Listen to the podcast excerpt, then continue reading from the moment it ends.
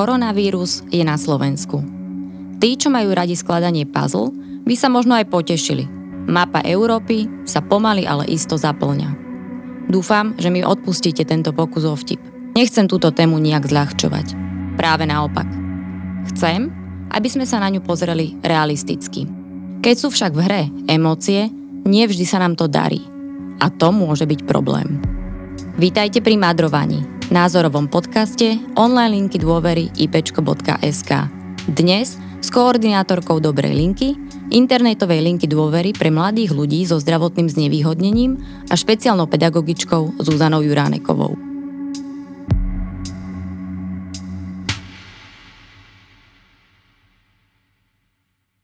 Aj keď to tak spočiatku nevyzeralo, strach a obavy zo šíriacej sa choroby sa dostali aj na našu psychologickú poradňu.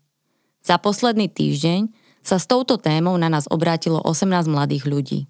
Ale pravdu povediac, ani sa im moc nečudujem.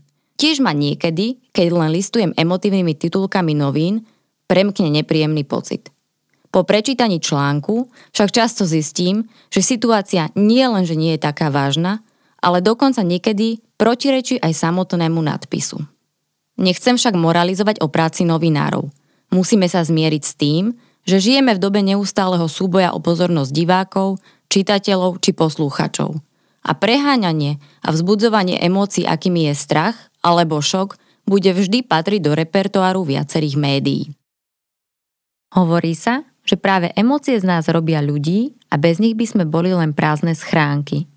Poradcovia na linke dôvery ipečko.sk a dobrá linka však často prichádzajú do kontaktu s klientmi, ktorí sú zaplavení až prílišným množstvom emócií, ktoré u nich spôsobujú stav zvaný tunelové videnie.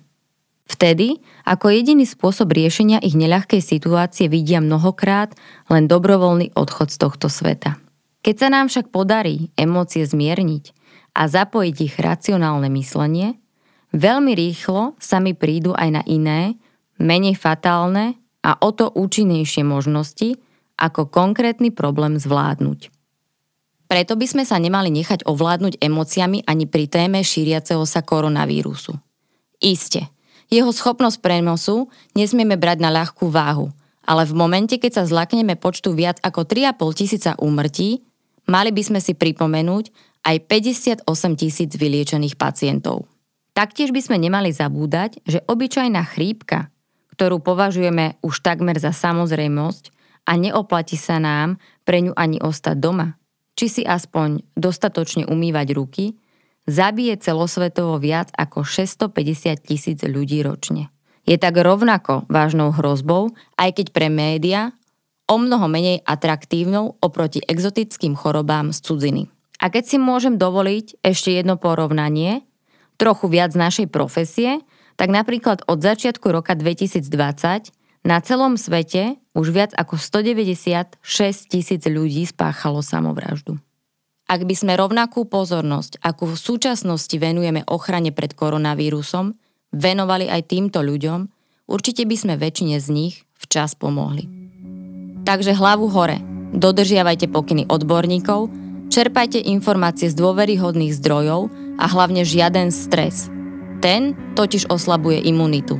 A keď si budeme navzájom oporou, prekonáme akékoľvek problémy. Ďakujem a prajem vám všetko dobre do nového týždňa. Počúvali ste Madrovanie, názorový podcast online linky dôvery ipečko.sk.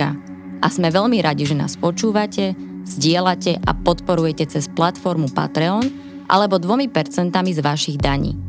Moje meno je Zuzana Juráneková a na tomto podcaste sa podielali aj Marek Franko a Lenka Nemcová. A aby som nezabudla, proti strachu a panike veľmi pomáha aj humor. Do počutia.